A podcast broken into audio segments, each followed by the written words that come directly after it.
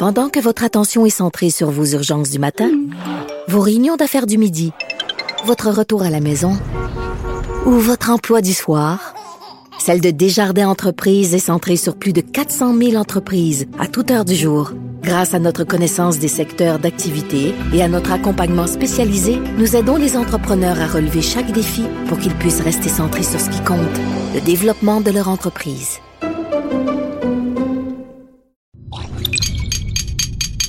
Cube Radio.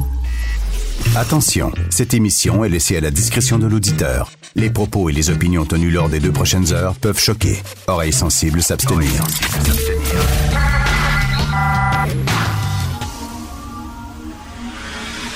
Martino.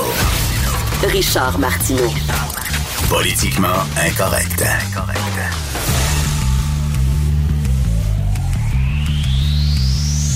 Cube Radio. Eh, Merci beaucoup d'écouter euh, Cube Radio. Euh, vous êtes de plus en plus nombreux d'ailleurs. hein. On le voit dans nos chiffres. On est très content que vous nous fassiez confiance. Merci d'être là. Merci d'écouter Politiquement Incorrect. Euh, comment vous comment vous filez, comment vous êtes, comment vous vous sentez? C'est pas évident tout le temps. C'est pas évident tout le temps. Il y a des moi c'est vraiment les montagnes russes puis j'imagine vous aussi. Euh, il y a des journées où c'est très correct, c'est très le fun, ça se passe bien. Il y a d'autres journées où je suis vraiment angoissé, inquiet, tanné. Euh, je tourne en rond dans maison. Ce n'est pas évident. C'est vraiment une situation euh, particulière. Est-ce qu'on peut se parler de la Chine? Franchement, est-ce qu'on peut se parler de la Chine? Parce que là, j'entends des gens qui célèbrent la Chine en disant, écoutez, c'est fantastique, ils se sont revirés sur un dissous, puis ont réussi à vraiment juguler euh, la crise là-bas, la pandémie, puis ils font ce qu'il faut faire, puis tout ça. Bon, premièrement, la Chine est une, est une dictature on va se le dire, c'est un pays autoritaire. C'est certain qu'ils peuvent prendre des mesures en Chine qu'on ne peut pas prendre dans des démocraties. Par exemple, là-bas, quand ils décident de construire un hôpital en dix jours, je peux vous dire que c'est pas comme ici. Ils s'assoient pas avec le syndicat, ils négocient pas euh, des salaires, euh, il n'y a pas des ententes sur le temps supplémentaire, etc. Ils disent, tu vas construire l'hôpital en dix jours, Chris, ou tu vas aller en dedans en prison. C'est comme ça. C'est à la limite de l'esclavage là-dedans. là. C'était mieux de construire l'hôpital en jours. Tout le monde nous regarde. C'est bon pour l'image de la Chine. On a gouffé au début. On a gaffé totalement. On est la cause de cette pandémie-là. Il faut refaire notre image. Toui, toui, puis toui. Vous allez construire un hôpital. Puis c'est mieux d'être ouvert dans dix jours. Sinon, ça va passer par là. Donc, les gens qui disent que c'est fantastique le régime chinois, c'est un régime dictatorial. Vous ne voudriez pas qu'on prenne ce genre de mesures-là. Vous avez vu en Inde ce qui se passe, on fait ça coup de bâton sur les gens qui euh, refusent là, de, de, de rentrer chez eux, de rester chez eux en confinement. On leur fait ça coup de bâton. Est-ce que vous aimeriez ça qu'on utilise ce genre de méthode-là ici? Donc, bon, premièrement, regardez la Chine. Deuxièmement, ça a l'air qu'il mentent sur le nombre de décès. Alors là, il y a un texte dans le journal Le Monde, c'est pas n'importe quel journal, c'est pas un site obscur de complot. Euh, on dit que seulement 2000 quelques décès là, à Yuan, qu'on a pris les choses bien en main, puis tout ça. Le journal Le Monde dit non, non, non, non, non, là. Non, non, parce que à chaque jour, là, il y a des livraisons d'urnes. Vous savez, des urnes avec les cendres des décédés dans la région de Yuan, dans différentes villes. Et c'est chaque jour, on livre des milliers d'urnes. Chaque jour. Et là, quand tu fais le compte de ça, le nombre d'urnes qui sont livrées aux proches des, décédés, ça fait pas mal plus que le chiffre qui est dit, là. Pas mal plus que le chiffre que le gouvernement chinois affirme. Le gouvernement chinois, là, il tente de se refaire une image. C'est eux autres qui sont à, la cause de ça. Pendant quatre semaines, ils se sont fermés la gueule. Il y avait des, des médecins qui disaient, écoutez, il y a un problème, il y a quelque chose qui se passe. Non, ferme ta gueule. Ferme ta gueule, faut pas que tu le dises. Tu es en train de, t'es en train d'abîmer l'image du grand système communisme chinois. Voyons donc, c'est impossible. C'est comme les années 50 avec l'URSS, c'est la même chose. Alors, il y a des médecins qui tentaient de tirer la sonnette d'alarme. On leur dit, on leur a dit, tu fermes ta gueule. Et ça, pendant quatre semaines. Ça a pris quatre semaines pour que les Chinois disent oui, effectivement, il y a un problème. Pendant ces quatre semaines-là, si on avait réglé ça dès le début, si le gouvernement chinois, comme n'importe quel autre régime, s'il avait arrêté de penser à son image et s'il avait vraiment jugulé la crise dès le début, on serait pas dans la merde comme on est là. On ne serait pas dans cette situation-là. C'est vraiment à cause de la Chine qui est comme ça. Fait qu'arrêtez de me de vanter le, le, gouvernement chinois qui a pris les, bonnes solutions. C'est trop tard. C'est trop tard. Puis si on est tous dans la merde, on, on, couche tous dans le même lit. La boule sur laquelle on vit, elle est tout petite, elle est hyper, hyper connectée. Et quand il y a des Chinois qui mangent du pangolin, avez-vous vu cette bébête-là? Allez, allez sur Internet, allez sur Google, le pangolin, là. Genre de fourmilier avec des écailles et tout ça, là. Je sais bien que tout se mange, là. On peut manger du chien, on peut manger, je comprends, là. Mais que quelqu'un voit ça en disant miam miam, je m'excuse, là. Je ne le comprends pas pantoute, mais en tout cas, c'était vendu dans des. Puis là, tout le monde, le dit, c'est le pangolin. C'était vendu dans des marchés. Probablement mordu par des euh, chauves-souris. Et bref, là, on se retrouve, on est tous dans merde comme ça. Et vous savez que, bon, maintenant, la vente de pangolins euh, pour la viande, pour manger, c'est interdit en Chine, sauf qu'on continue à vendre des pangolins pour la médecine, pour le côté médicinal. Vous savez, les Chinois, ils tripent sa médecine alternative, puis bon, les, tu sais, fait que là, ils disent que c'est, ça se vend à 1000 dollars le kilo. Les écailles de, pan, de, pangolin à 1000 dollars le kilo, ça vaut autant que l'ivoire parce qu'ils disent que ça soigne toutes sortes de maladies, les maladies de peau, puis tout ça. C'est, de la, c'est, des croyances folkloriques, là, tribales, complètement, qui, qui tient pas debout deux secondes. Mais il y a encore des marchés en Chine où on vend le pangolin pour ses vertus, entre guillemets, médicales, médicinales. Donc, il y a un gars qui s'appelle Jared Diamond. Jared Diamond, c'est un virologue très important euh, aux États-Unis. Il a écrit il y a quelques années un livre qui s'appelle Guns, Germs and Steel, qui avait été un très, très gros best-seller. Je me souviens à l'époque, il y a beaucoup de gens qui lisaient ça.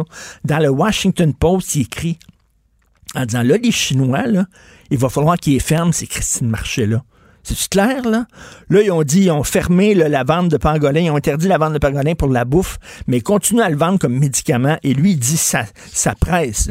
Il va falloir faire pression, la communauté internationale, faire pression auprès du gouvernement chinois en disant, votre bébite, là, que vous vendez, là, supposément que c'est bon pour les, guérir les maladies de peau, puis tout ça, ce sont des croyances débile.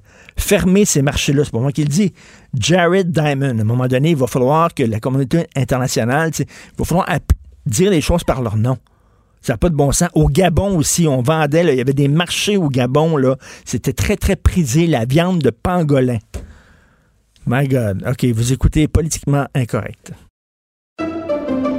Pendant que votre attention est centrée sur cette voix qui vous parle ici, ou encore là, tout près Très loin là-bas? Ou même très, très loin? Celle de Desjardins Entreprises est centrée sur plus de 400 000 entreprises partout autour de vous. Depuis plus de 120 ans, nos équipes dédiées accompagnent les entrepreneurs d'ici à chaque étape pour qu'ils puissent rester centrés sur ce qui compte, la croissance de leur entreprise. Martino, le seul qui peut tourner à droite sur la rouge à Montréal. Politiquement incorrect. Mais c'est politiquement correct de l'écouter. Alors, on parle à Michel Girard, chroniqueur à la section argent du Journal de Montréal, Journal de Québec. Salut Michel. Bonjour Richard. Écoute, c'est aujourd'hui qu'on va connaître enfin les modalités du plan Trudeau qui vise à subventionner 75% des salaires des employés de PME. Oui.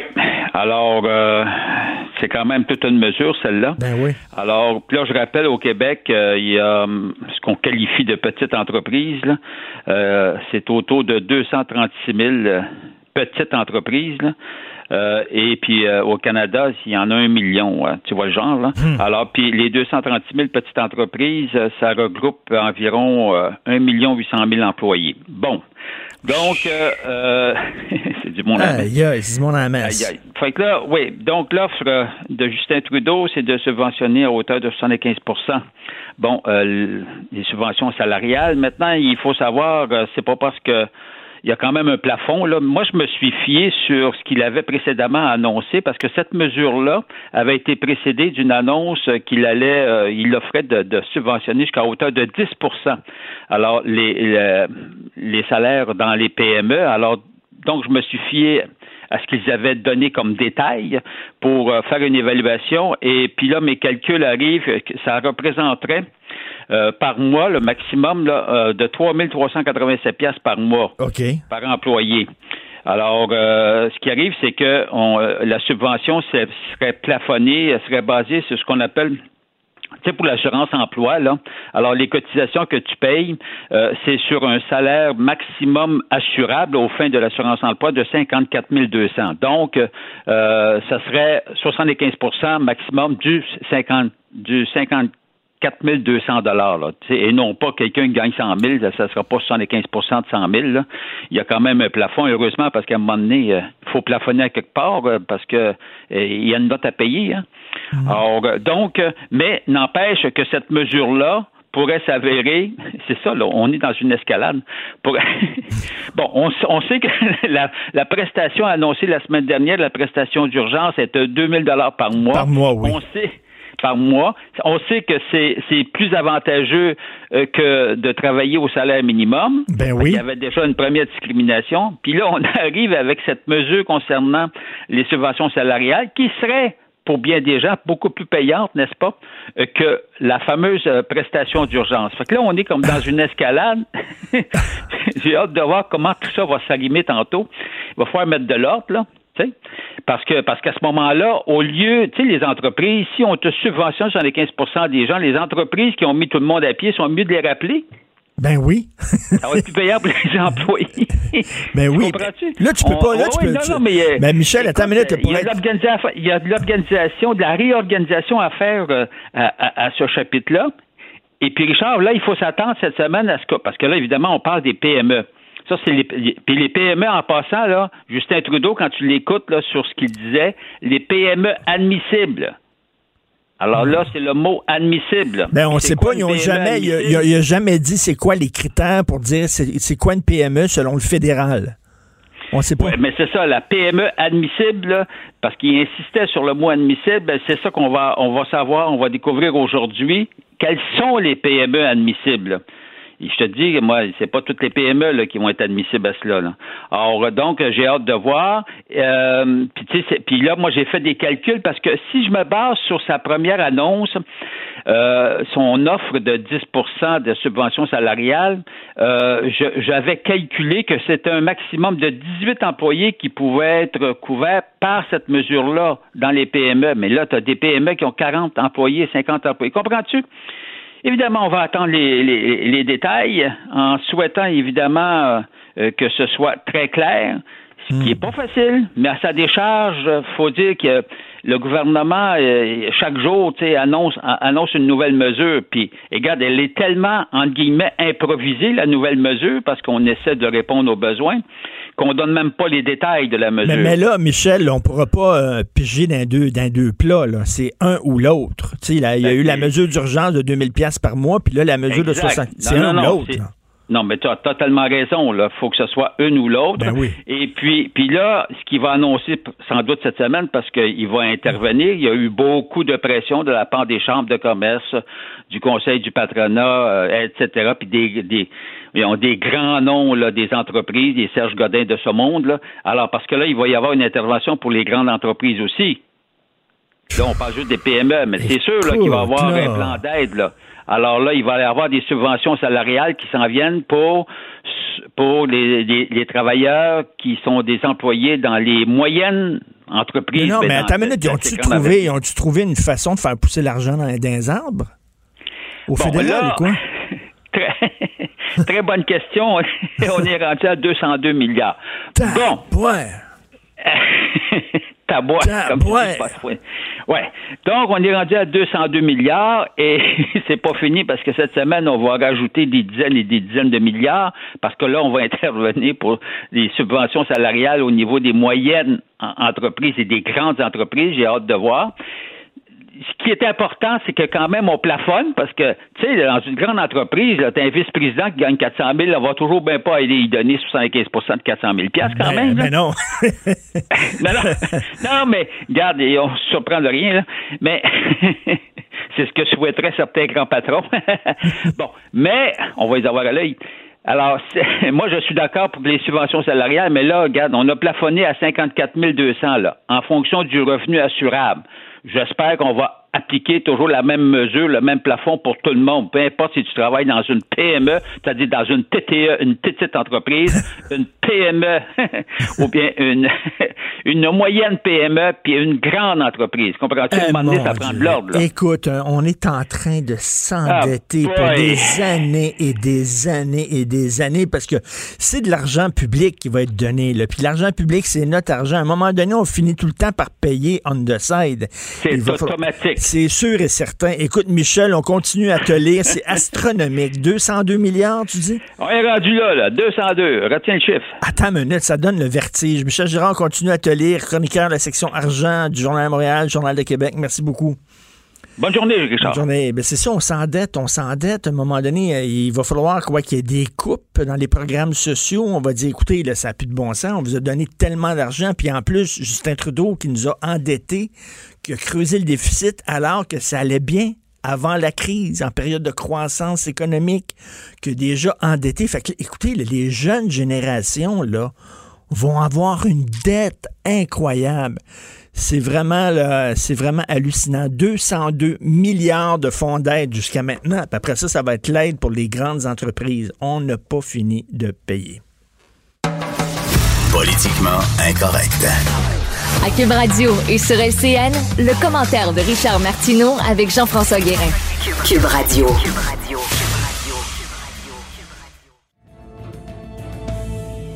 Salut Richard. Salut Jean-François. Euh, là, la police de Montréal va serrer la vis un peu euh, aux récalcitrants. On a annoncé des mesures un petit peu plus strictes. Ben, ça fait du bien. Écoute, que des gens, mettons, fin février, début mars, que des gens se regroupaient dans la rue, dans des parcs, tu peux te dire, bon, OK, on est au début de la crise. Peut-être que les gens n'étaient pas parfaitement sensibilisés. Mais là, fin mars, début avril, je m'excuse, mais si tu te regroupes, si tu fais des parties chez toi, des soupers entre amis, si tu vas jouer au ballon, avec des amis à l'extérieur ou si tu participes à des événements religieux, je suis désolé, mais tu n'as aucune excuse. Je veux dire, tout le monde le sait à quel point c'est dangereux. Tu n'as aucune excuse. Et dans certains pays, on donne des amendes extrêmement salées aux gens qui ne respectent pas les consignes, même des hmm. peines de prison. À Moscou, c'est 50 prisons si tu ne respectes pas. Bon, bien sûr, on n'a pas le même régime qu'à Moscou, mais là, on, va, on va émettre des constats d'infraction, c'est-à-dire que on va mettre un constat d'infraction, ça va être envoyé au DPCP et le DPCP va voir s'ils vont euh, déposer des accusations parce que c'est quand même c'est quand même grave. Et là, euh, j'entends des gens, je lis sur euh, sur internet, il y a certaines personnes qui disent écoutez là, on encourage la délation parce que la, la police dit, le service des policiers dit si vous voyez des regroupements appelez la police, on va y aller, ça n'a pas de sens. Et là, il y a des gens qui disent, mais ça n'a pas de sens. On encourage les gens à se touler, comme on dit, à être des mouchards, à faire de la délation. Les gens vont se surveiller les uns les autres, les voisins derrière le rideau, puis tout ça. Mm. Mais en même temps, Jean-François, pour moi, c'est aussi grave si, mettons, on voyait quatre personnes euh, battre une personne âgée dans la rue. Ben, c'est certain qu'on appellerait la police en disant ça n'a pas de sens. Mais selon moi, un regroupement actuellement, dans la crise qu'on a, un regroupement, c'est une négligence criminelle grave. Mhm. Et selon moi, ça peut mener à un ou plusieurs décès, ces affaires-là. C'est comme si tu voyais des gens battre quelqu'un dans la rue. C'est pas de la délation. C'est juste, Richard, que c'est moins concret pour les gens parce que tu verras pas la personne, tu verras pas l'effet de ce regroupement-là. Tu sais pas si les gens sont infectés. Mais euh, je, le sens, moi, j'ai beaucoup de gens qui me dénoncent des situations, qui sont frustrés, qui disent Hey, moi, je suis les consignes. Ben Je vois des gens qui ne les respectent pas. Écoute, parce que ces gens-là, après ça, vont retourner chez eux, vont aller à l'épicerie, puis tout ça. Puis écoute, ils peuvent euh, contaminer plusieurs personnes. Donc, pour moi, c'est aussi grave. Ce n'est pas de la délation, c'est seulement jouer son rôle de citoyen responsable. Et effectivement, quand on voit des gens se regrouper comme ça, actuellement, faut appeler la police. faut pas être gêné de ça du tout. Absolument. Il y a des. Euh, reste que c'est une période qui n'est pas facile, Richard, pour euh, les personnes âgées, surtout les personnes seules. Écoute, je veux, je veux te parler d'un exemple euh, tout à fait personnel. Ma mère, OK, qui demeure, qui, qui, est veuve, qui demeure dans une résidence pour personnes âgées. avant, il y avait une salle commune dans cette résidence-là et tous les soirs, ma mère allait jouer aux cartes et au bingo avec ses amis dans la salle commune. Elle pouvait sortir, prendre des marches et tout ça. Là, ils ont fermé la salle commune, tu ne sors pas de la résidence, tu restes dans ton appartement. Et tu le sais, Jean-François, euh, euh, nous autres, on est dans, la force de l'âge, puis des fois, c'est pas facile. À moi, c'est les montagnes russes. Il y a des journées où je suis bien, mm. puis il y a des journées où je suis triste. Et ma mère m'a appelé hier, ça m'a très touché parce qu'elle a dit, écoute, samedi, j'ai pleuré, j'écoutais de la musique, ça me touchait, puis j'ai pleuré, tout ça. Et je me dis, ces gens-là sont vraiment, premièrement, elle était inquiète. C'est les gens qui sont les plus mm. à risque. Ce sont les gens qui sont isolés. Écoute, je me souviens Paul Brunet euh, récemment, qu'on connaît bien, qu'on voit souvent ici euh, à LCN, Paul Brunet qui me disait, lorsqu'ils ont interdit les visites dans les résidences pour personnes âgées, euh, Paul disait, écoute, de toute façon, il y a seulement, en temps normal, il y a sûrement une personne âgée sur quatre qui reçoit de la visite. Ces gens-là ne sont pas visités. Alors là, ils sont d'autant plus isolés qu'on ne peut pas aller les voir. Souvent, ces gens-là ne sont pas branchés, n'ont pas Internet, on peut pas Skyper, on peut pas, bon, se voir. Et je parlais à ma mère, et pouvons-nous, s'il vous plaît, les appeler? Appelez nos parents, appelez nos grands-parents, ça leur fait plaisir. Ma mère a parlé à mon fils qui a 12 ans, puis bon, ça lui a fait du bien, ça fait sa journée. Après ça, ça lui va mieux. Faut faire ça. Puis, tu sais, souvent dans la vie de tous les jours, on n'a pas le temps d'appeler nos parents, le travail, les enfants, tout ça. Là, on a le temps. La vie est sur pause. Pouvons-nous, s'il vous plaît, prendre le temps de prendre le téléphone? Comment ça va, maman? Comment ça va, papa? Ça va-tu bien? Ça leur fait un bien fou. Oui, exactement. Si on s'est éloigné un petit peu, se rapprocher, prendre des nouvelles de façon plus régulière. Prendre des nouvelles. À défaut, Richard, de, de, faire ce qu'on a vu la semaine dernière devant des résidences personnes âgées, les gens qui vont faire de la danse aérobique, qui vont danser les gens sur les balcons. Ça, comment tu t'imaginerais? Mais tu sais, on fait, on fait preuve d'imagination. Les gens ont toutes sortes d'idées, ah d'imagination. Et c'est ça qui est beau. Mais il faut pas oublier ces gens-là. Et ça, ça m'a beaucoup touché, ma mère qui disait, j'étais angoissé, puis je pleurais. Puis je, je, je l'appelle régulièrement tous les jours, puis faut faire ça. On peut tous quelque part être des arcs-en-ciel oui. pour, euh, pour oui, tout à fait. Salut. Bonne journée tout le monde. Bonne journée. Salut. Martineau et l'actualité, c'est comme le yin et le yang. Impossible de dissocier. Politiquement incorrect. Il y a des gens qui perdent leur emploi, vous le savez, mais qui se retrouvent quand même à payer des pensions alimentaires. Faut que tu, tu sais, les gens séparés, divorcés, faut que tu continues de payer ta, ta, pension alimentaire alors que tu te retrouves devant plus scène. Euh, nous allons en parler parce qu'on discute très très peu de ce sujet-là. Moi, j'ai pas vu de texte là-dessus vraiment avec euh, Lise Bilodeau que vous connaissez bien, présidente fondatrice de l'Action des nouvelles conjointes et des nouveaux conjoints du Québec. Salut Lise. Bonjour. Lise, Richard? très, très bien. Écoute, des hauts et des bas. Et toi, comment ça va là-dedans? Ben, un peu comme vous autres. Moi aussi, je suis recluse. Hein? L'âge certain m'oblige. Euh, je t'avoue un peu, je t'écoutais parler concernant ta maman. Oui. Euh, oui, euh, même si je suis une personne très active, c'est comme, c'est difficile pour moi parce que je suis complètement isolée, là. Hmm. oui, les enfants viennent au cases parce qu'ils ont leurs occupations eux aussi, mais n'en demeure pas moins que j'ai plus d'activité. C'est ça du jour au lendemain, on se retrouve là, vraiment entre nos quatre murs. Oui, beau faire du ménage, oui, euh, beau faire ci, mais à un moment donné, euh, je sais pas. Écoute, c'est bien beau. Tu sais, au début, tu dis, ah oui, il y a des livres que j'ai jamais eu le temps de lire, puis je vais aller. Mais à un moment donné, tu peux pas passer ta journée à lire ou à regarder des séries, là. Tu, sais, ben, tu tournes en rond. La, télévision, presque pas, moi. oui, mais les livres, oui, mais à un moment donné, on dirait qu'il y a une lassitude qui s'installe. Euh, je te dirais pas que c'est une angoisse mais c'est une forme de lassitude, une forme de dire ben, quand est-ce que je vais m'en sortir? J'ai pas le choix, il faut que je reste recluse. Alors, je trouve ça difficile. Ah, oui, c'est difficile. Écoute, Lise, euh, moi, bon, je, je paie une pension alimentaire. Hein. J'ai eu deux euh, filles avec une, une autre conjointe dont je me suis séparé. Donc, mm-hmm. moi, je ne suis pas à plaindre. Financièrement, ça va bien. Bon, mes, mes, mes, mes revenus ont baissé, mais c'est correct, je suis pas à plaindre. Personne ne va pleurer sur mon sort. Donc, je, je continue à payer rubis sur l'ongle mes pensions alimentaires. Mais le hic, Là, je parle pas de moi, je parle de d'autres gars qui se retrouvent ou des femmes qui se retrouvent soudainement, euh, t'as plus de job. L'affaire, c'est que les gens savent pas ça, c'est que les paiements de pension alimentaire, c'est c'est basé sur le revenu que tu fait l'an dernier ils, prennent, ton T4 de l'an dernier mm-hmm. et là, ils disent tu vas payer tant par semaine ou tant par mois de pension alimentaire. Sauf que l'an dernier, peut-être que tu avais une job puis tu roulais bien, mais là, aujourd'hui, tu es sur le cul, mais tu dois quand même payer. Est-ce que est-ce qu'on peut s'arranger pour les paiements de pension alimentaire ou non? C'est toujours le T4 de l'an passé. Ben écoute, j'ai fait de la recherche, Richard, euh, et avec bien sûr le projet de loi C13 à Ottawa, qui est le projet bien sûr là qu'on, sur lequel euh, qui a été naturellement, il faut le dire là, euh, qui a été entériné le 27 mars. Hein, comme on dit, il y a eu le, le le, décret royal qui été apposé.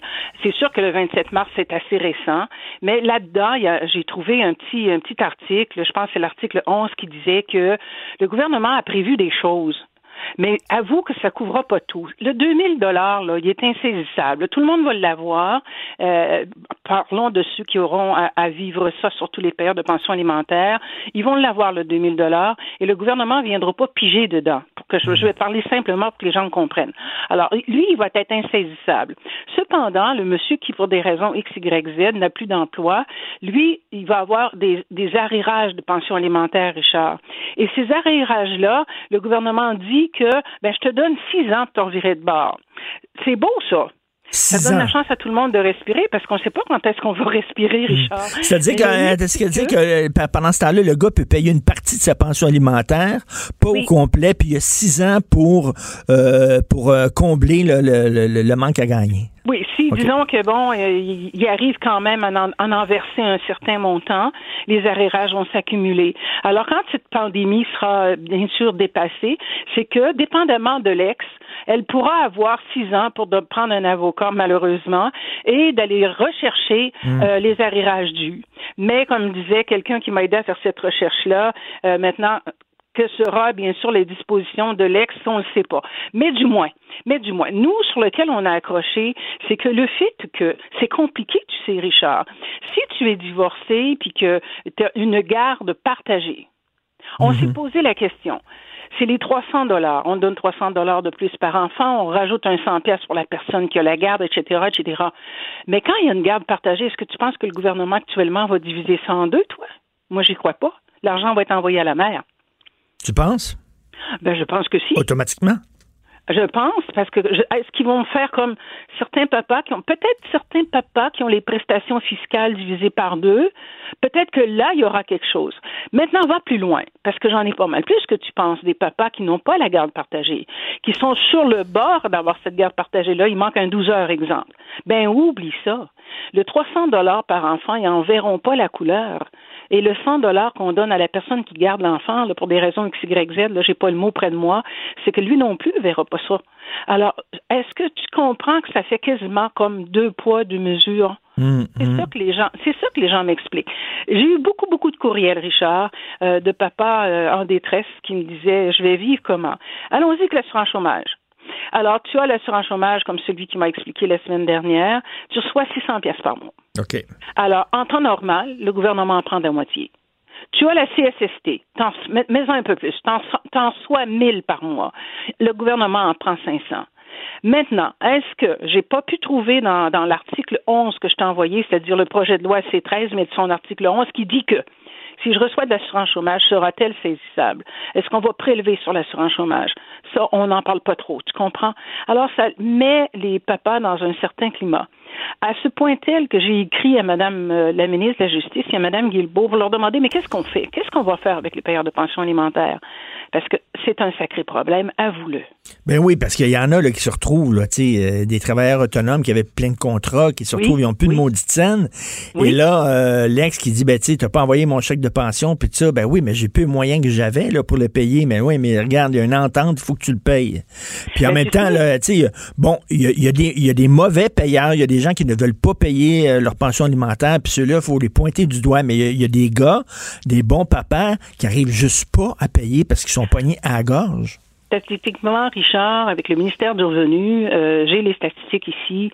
J'ai à peine, comme je te dis, si peu, si peu de, mauvais payeurs. J'ai 92 de, de bons payeurs de pension alimentaire. Les hmm. autres, on peut bien les ignorer. Mais ce 92 %-là est vraiment piégé, en ce sens que quand tout ça reviendra, cette histoire-là, on reviendra à une vie normale. Il y aura toujours encore leur épée Damoclès sur la tête. Pourquoi je dis ça? C'est que là, qu'est-ce qu'on fait? La dame décide que moi, je t'attendrai pas six ans, c'est pas vrai, là. J'ai besoin de l'argent, tu me l'amènes. Qu'est-ce qu'on fait? On prend un avocat, et en contrepartie, le papa aura à reprendre lui aussi un avocat pour se défendre dans une requête, parce que comme ça que ça s'appelle, dans une requête pour modifier la pension alimentaire, étant donné qu'il a été un X temps sans emploi ou sans argent. Le juge pourra dire j'annule les arrérages et on repart à zéro avec le petit salaire que tu as là. Mais ça, ça prend un juge pour le dire. Et c'est un peu ce que je te disais dans mes notes. C'est pas le ministère du Revenu qui va ajuster ça, ils le feront jamais. Hmm. Alors, ils vont dire amène-moi un jugement, puis là, je vais modifier ta pension alimentaire. Alors je reviens encore à case départ avec mes papas. Alors, il va falloir qu'ils sortent de l'argent avec un avocat. J'en connais pas d'avocat pro bono là qui va prendre une ben requête en pension ben alimentaire pour dire je te baisse ta pension, tu as été sans, emploi pendant un an et demi. Non, eux autres, ils vont réclamer des sous. Mais t'imagines, le, le gars peut pas payer sa pension parce qu'il n'y a pas d'argent. Fait que s'il n'y a pas d'argent pour payer sa pension, il n'y aura ah, pas ben d'argent pour payer un avocat, Christy. tu viens, viens de faire la boucle, mon cher. Alors, ben, c'est exactement ça. Alors, pour ça, je te disais, je trouvais ça malheureux. J'ai pris du temps à bouger parce que j'espérais trouver un texte de loi qui vienne tout simplement appuyer mes dires.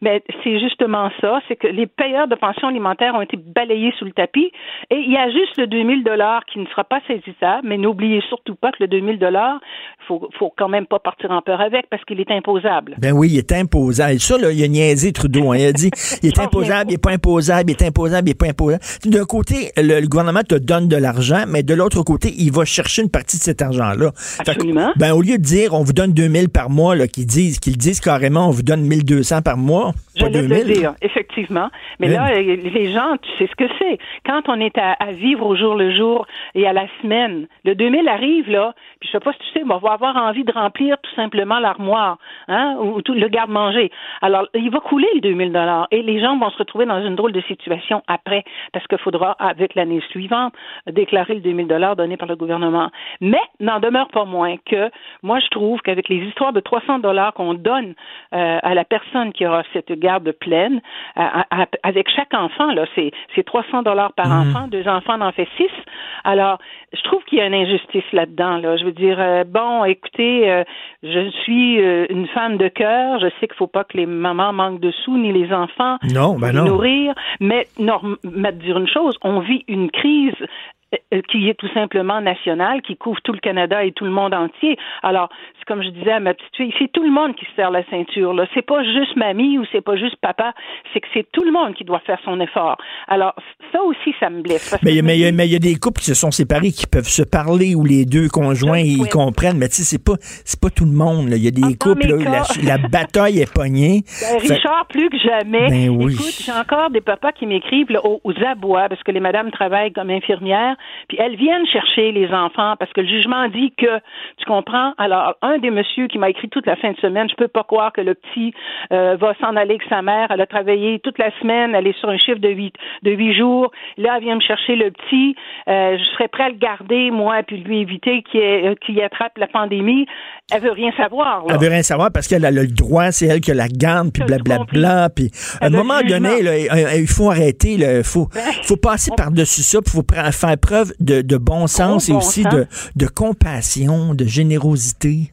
De gros bon sens de protéger ses enfants. Pensez aux enfants, euh, même si, euh, même s'il y a la garde euh, pendant qu'elle travaille, euh, mon Dieu Seigneur, laisse-lui pour protéger ton petit. Non, et j'en ai plus qu'une, tu sais. Alors non, on va chercher l'enfant pareil. Puis quand ça fait pas, on fait garder par le voisin. T'as pas idée de tout ce que je peux entendre. Et c'est là, tu sais, dans cette pandémie-là, que je vois la nature de l'humain, mm. que je vois la nature des gens, que la haine, même si Hiroshima leur tombait sur la tête, ils iraient chercher le petit pareil. Je, je, pensais que mm. pendant cette pandémie, Richard, que les gens seraient plus cléments les uns envers les autres c'est pas vrai. Je suis pas hmm. capable de dire ça. écoute, là, en, temps, en temps ordinaire, euh, y a ces hommes-là, t'en as beaucoup des hommes en désarroi, en détresse qui t'écrivent en temps normal. Fait que t'imagines si, en plus, ils ont ah. perdu leur job, ils sont confinés, ils s'ennuient. Écoute, là, ça va pas bien pour ces gars-là. Là. Absolument pas. Et puis l'histoire est atroce. Quand tu dis que l'autre veut rien entendre, c'est tordu. Alors toi, tu restes de l'autre côté à te, à te morfondre, passe-moi l'expression, parce que tu dis bon ben mes enfants, euh, bon, elles travaillent parce que j'ai beaucoup de cas avec les infirmières. Elles travaillent, qu'est-ce qu'elle va ramener au petit? Euh, Bon, pourquoi qu'elle a été porter le petit à son frère plutôt que de me l'amener? Moi, je suis sur l'autre bord de la rue. Ah, t'as pas idée des, des, des petitesses, des étroitesses. Moi, je pensais que dans une hmm. situation semblable qu'on vit toi et moi, qu'on aurait plus le cœur ouvert, mais je regrette dans ce que je vis, c'est pas tout à fait ce qui se passe. Autant on peut aimer quelqu'un comme un fou quand on se sépare, autant on peut détester cette personne-là. c'est très simple, hein? Pensez à l'intérêt des enfants. Pensez pas à votre intérêt à vous, à vos droits à vous, puis ça, pensez à l'intérêt de l'enfant. Et arrêtez, mettez votre haine dans vos poches ou dans vos tiroirs ben de bureau, mais laissez donc vivre vos enfants dans des endroits sécurs, à plutôt que d'aller porter au bout du monde. Là, surtout qu'on barre de plus en plus certaines villes. Alors, écoutez, là, ça devient, ça devient critique. Alors, baissez donc la garde. C'est ce que je disais justement sur mes Facebook. Mesdames, certaines dames, s'il vous plaît, baissez, baissez votre garde pour la situation actuelle et donnons-nous donc une chance. Mais j'ai l'impression que pour certaines, c'est du pur et dur. Et puis c'est parce que j'en ai une qui m'a écrit, puis elle m'a dit, Madame Bilodeau, euh, mon ex m'a dit qu'il vous avait conseillé, puis c'est bonne valeur, mais moi, c'est le jugement qui va passer en hmm, premier. Le jugement qui va passer en premier. ah oui. Ben, Lise, continue, euh, continue ta, ta, ta, sacrée bonne job et j'espère qu'il va y avoir, à un moment donné, dans les journaux, euh, magazines, un texte qui va aborder ce, ce, ce sujet-là sous cet angle-là. c'est vraiment comme un, un, angle, un angle aveugle. On, obscur. oui, obscur. On n'en parle pas, mais il faut en parler. Peut-être que les journalistes vont se rendre compte avec le, la loi C13 qui a été prorogée est très tôt, est très neuve, le 27, qui vont aller fouiner là-dedans parce qu'il y a un article, l'article 11 dit bien des choses, pas grand-chose, mais on en dit un petit peu. Peut-être que ça éclairerait bien les papas qui paient les pensions alimentaires actuellement. Tout à fait. Merci beaucoup, Lise. Lise Bilodeau, présidente fondatrice de l'Action des nouvelles conjointes et des nouveaux conjoints du Québec et bon confinement. Pendant que votre attention est centrée sur cette voix qui vous parle ici, ou encore là, tout près ici, très loin là-bas, ou même très, très loin, Celle de Desjardins Entreprises est centrée sur plus de 400 000 entreprises partout autour de vous. Depuis plus de 120 ans, nos équipes dédiées accompagnent les entrepreneurs d'ici à chaque étape pour qu'ils puissent rester centrés sur ce qui compte, la croissance de leur entreprise.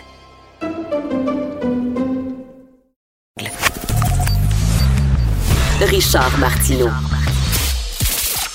Politiquement incorrect. Cube Radio. Gilles Proulx. Le où, quand, comment, qui, pourquoi ne s'applique pas sa ricanade? Parle, parle, parle, genre, genre, genre. Gilles Proulx. C'est ça qu'il manque tellement en matière de journalisme et d'information. Voici le commentaire de Gilles Proulx. Gilles, explosion de cas dans les communautés de juifs assidiques et Dieu, on dirait que on sait pas comment en parler, on veut pas paraître raciste, on veut pas les discriminer, mais en même temps, c'est la réalité conséquence de la maudite charte d'abus à Trudeau qui euh, s'étend dans beaucoup trop de domaines et qui a été adopté, rappelons-le, répétons-le, un million de fois pour rapetisser les pouvoirs du Québec un million de fois répété, il n'y a rien à faire. Les affiches, les rubans jaunes, les lignes rouges sur le plancher, les gardez vos distances. Il n'y a rien à faire malgré l'effort des médias, de TVA, de vous autres, et puis des autres télé, puis des pharmaciens en nom, puis de docteurs, puis des vétérinaires, puis des spécialistes, pas en Il n'y a rien à faire ces gens-là ne vivent pas dans notre communauté. J'entendais la police hier au cours de la conférence de la mairesse. Montréal va serrer la vis. Mais, encore une fois, à cause de la maudite charte, n'osez pas. Il y a certains groupes, il va falloir, il y a certains groupes par-ci, certains groupes. Nomme-les donc, bâtard. Alors, il s'agit ben des ces espèces de malades mentaux qui vivent dans leur bulle à eux, qui se foutent éperdument de la société dans laquelle ils sont depuis des années. C'est une forme de racisme. Ben Weider, qui est un de mes grands amis de la communauté juive, on peut pas nier ça, il disait, eux autres, pour nous autres, c'est lui qui parle, Ben Weider. Pour nous autres, ces gens-là, ce sont vos bérets blancs, vous autres, qui voyaient la fin du monde à tout bout de champ parce qu'il y avait trop de péchés dans la société. Alors, donc, parce qu'ils ont cette distinction, puis c'est inscrit dans la maudite charte, eh bien, on leur touche pas, c'est vache sacré. En attendant, on se fout de vous autres. Parce que, Gilles, tu, fais bien de, le dire, vous faites bien de le dire, parce que euh, même dans la communauté juive, les juifs là, euh, ordinaires, là, qui sont pas acidiques, même eux autres ont de la difficulté avec les juifs acidiques. Ils, les regardent, puis c'est vrai, tout à fait, c'est comme c'est comme euh, nos témoins de Jéhovah, c'est comme nos bérets blancs, c'est comme c'est la même affaire, là. Eux autres, mais c'est des gens qui vivent en autarcie totalement. Actuellement, là, je pense que le Québec au complet, à une heure, on regarde la télévision, on regarde le point de presse de François Legault, M. Arruda, Mme McCann, on regarde ça. Eux autres, non. Ils sont où? Ils sont quoi? Ils vivent où? Je sais pas. Exactement. Ils sont dans un monde normal. Le reste, c'est un monde fou. Alors, il ne reste qu'une chose à faire, c'est de faire preuve de civilité exemplaire. C'est tout, c'est tout, c'est tout. Vous avez besoin d'un électrochoc dans ces conditions-là. Mais encore une fois, on marche toujours la queue entre les deux jambes comme des chiens battus. Et, c'est la même chose à New York. J'ai une amie à New York qui vit à Brooklyn, une amie. Euh, il y a des euh, il y a des explosions de cas aussi euh, à Brooklyn dans les communautés acidiques. C'est la même chose. Là. Puis souvent ces gens-là en plus là, ils veulent pas faire vacciner leur enfant. Fait qu'il y a eu il y a quelques mois des explosions de cas de rougeole dans la communauté acidique à New York, tellement que on a on a rendu le vaccin contre la rougeole obligatoire en disant on s'en fout de tes croyances puis de tes traditions, tu vas faire vacciner tes enfants. Point final. Voilà. Pasteur, pour eux autres, c'est un fou. Et c'est un individu qui ne sont même pas arrêtés sur lui, là, quand même. Non, la, la, religion, c'est incroyable. On, marche sur des œufs quand on dit ça. On dit oui, mais c'est pas tous les acidiques, puis tout ça. Non, mais quand même, c'est des gens qui sont très, très, très fermés. Et moi, je me souviens, Gilles, je demeurais à Outremont. Et à un moment donné, euh, il y a un petit gars qui était sur un, sur un petit vélo, un juif acidique, euh, mon, mon voisin. Il était sur un petit vélo, puis il est tombé de son vélo. Fait que je suis allé le voir en disant T'es-tu correct? T'es-tu fait mal? Il me regardait, il était blanc comme si j'étais Belzébuth. Puis là, j'ai vu dans son visage que ses parents disaient Faut pas parler à ce monde-là. Faut pas parler à ce monde-là. Ben oui. Voilà un monde fou qu'on trouve normal et protégé décrit dans la charte à Trudeau. Est-ce que vous, vous avez une longue carrière, Gilles? Est-ce que vous avez déjà connu une, telle situation? Que celle oui, ça a duré 13 jours, mais quand même, c'était une tension. Je commençais ma carrière en octobre 62 à la station CKBM Montmagny. imaginez-vous, je lisais mes bulletins de nouvelles. Quatre minutes sur cinq, je les bafouillais. Maintenant, j'ai bafouillé trois minutes sur cinq. Je suis amélioré depuis temps-là. Mais on était vraiment sur une tension parce qu'on pensait qu'on s'en allait vers un éclatement euh, du globe terrestre quand ces deux puissances s'affrontaient au milieu de l'île de Fidel Castro. Tout ça par l'érection, on le sait, des 17 fusées soviétiques mhm. Dirigées, équipées nucléairement parlant, vers les États-Unis.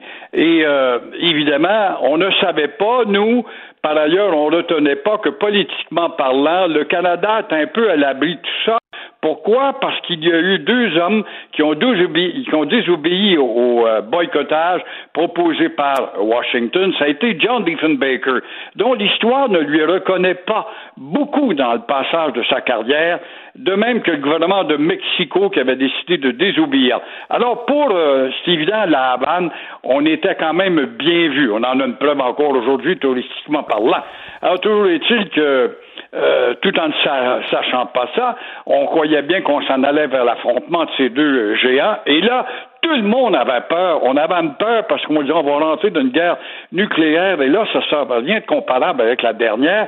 Et il y avait même, euh, Richard, quoi le ou non, il faut avoir de la mémoire pour se rappeler, les plus vieux de tes auditeurs se souviennent sans doute, euh, des profiteurs, des commerçants constructeurs qui nous vendaient ou proposaient de nous aménager quelque part dans votre terrain des abris souterrains bien mhm. bétonnés.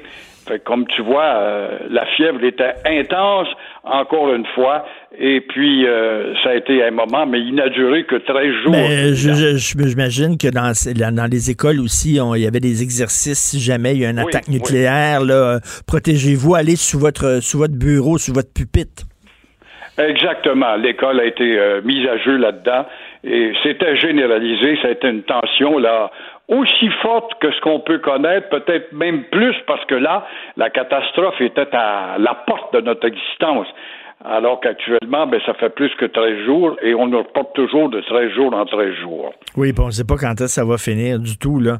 Est-ce, qu'il y a des pays exemplaires pour vous? Ça a que la Corée du Sud vraiment fait tout ce qu'il faut. Là. On devrait imiter la Corée du Sud. Exactement. La Corée du Nord, aussi, j'ai noté dans un petit entrefilet, qu'il y a eu un ou deux cas qui ont vite été isolés. Mais c'est évident que c'est plus facile chez Kim Jong-un. Mais la ben Corée du Sud, elle s'en est sortie déjà. Pourquoi? Parce qu'on ne sait pas que Séoul est le gouvernement euh, le plus le plus attentif, en tout cas, aux tests dans le monde. C'est celui qui administre le plus de tests. Dès qu'il y a un symptôme, on isole la population, voilà, on fait des tests.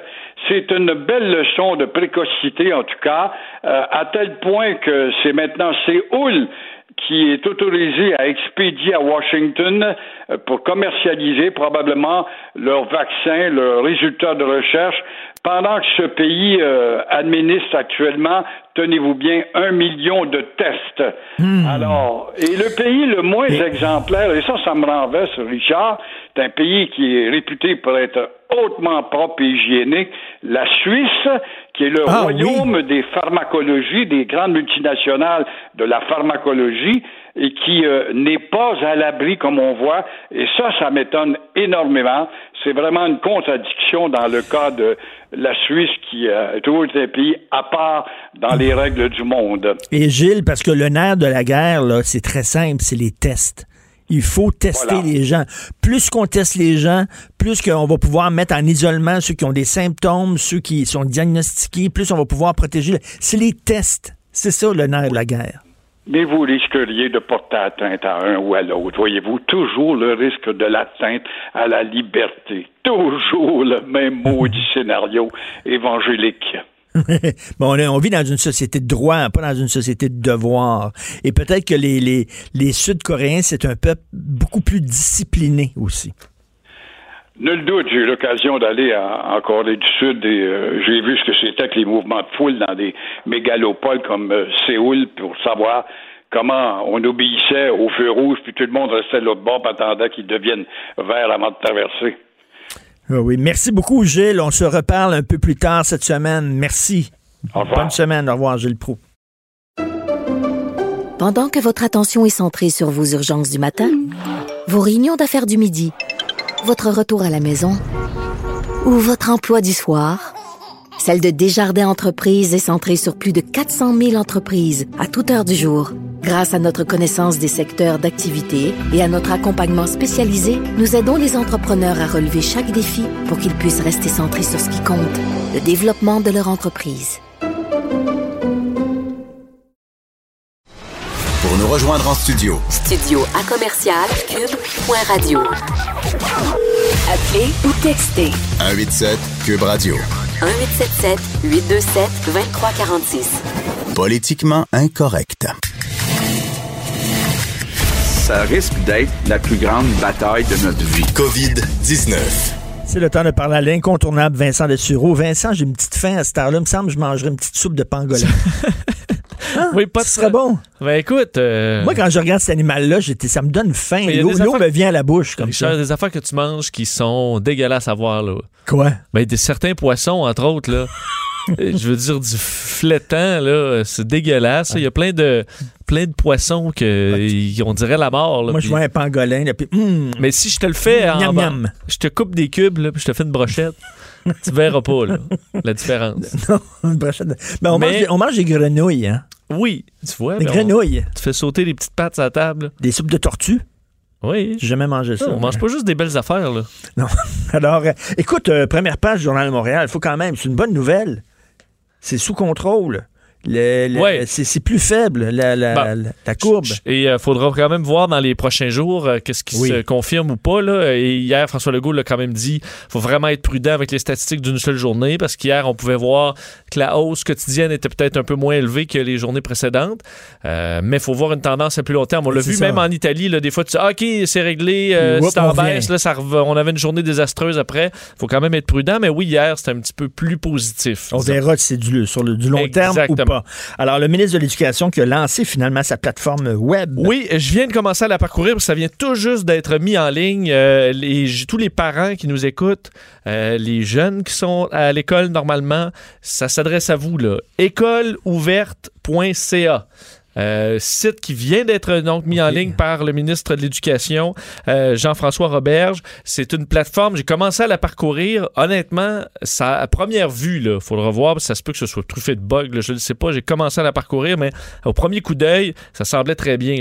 Tu as différentes sections, c'est très ludique, très coloré. C'est une plateforme qui a pour objectif d'aider les parents et les jeunes à faire l'école à la maison, à apprendre à la maison. Alors, tu ouvres la page écoleouverte.ca et tu as le choix préscolaire, primaire, secondaire Ah oui. aux adultes. Ah oui, OK. Et là, tu vas, a tout cli- ça. tu vas cliquer là-dessus. J'ai cliqué sur primaire et là, tu as français, anglais, les maths. Et sur chacune de ces catégories-là, tu as des vidéos, euh, des examens, euh, des tests, des, des- des outils d'apprentissage. Honnêtement, au premier coup d'œil, encore là, euh, ça me semblait être Ça, un bel outil. C'est une base volontaire, ça, ça, ça ne remplace pas des cours. Tu n'es pas obligé de suivre ça. Il n'y a pas d'examens qui vont être euh, homologués ou euh, C'est ce que je comprends aussi, parce qu'on sait que dans les niveaux, là, on l'avait dit, on dit au niveau en, en bas de cégep, là, on voit mal comment on peut faire quelque chose de vraiment efficace là, à la maison en ligne, ce qu'on peut faire avec des, disons, des adultes, là, cégep et université.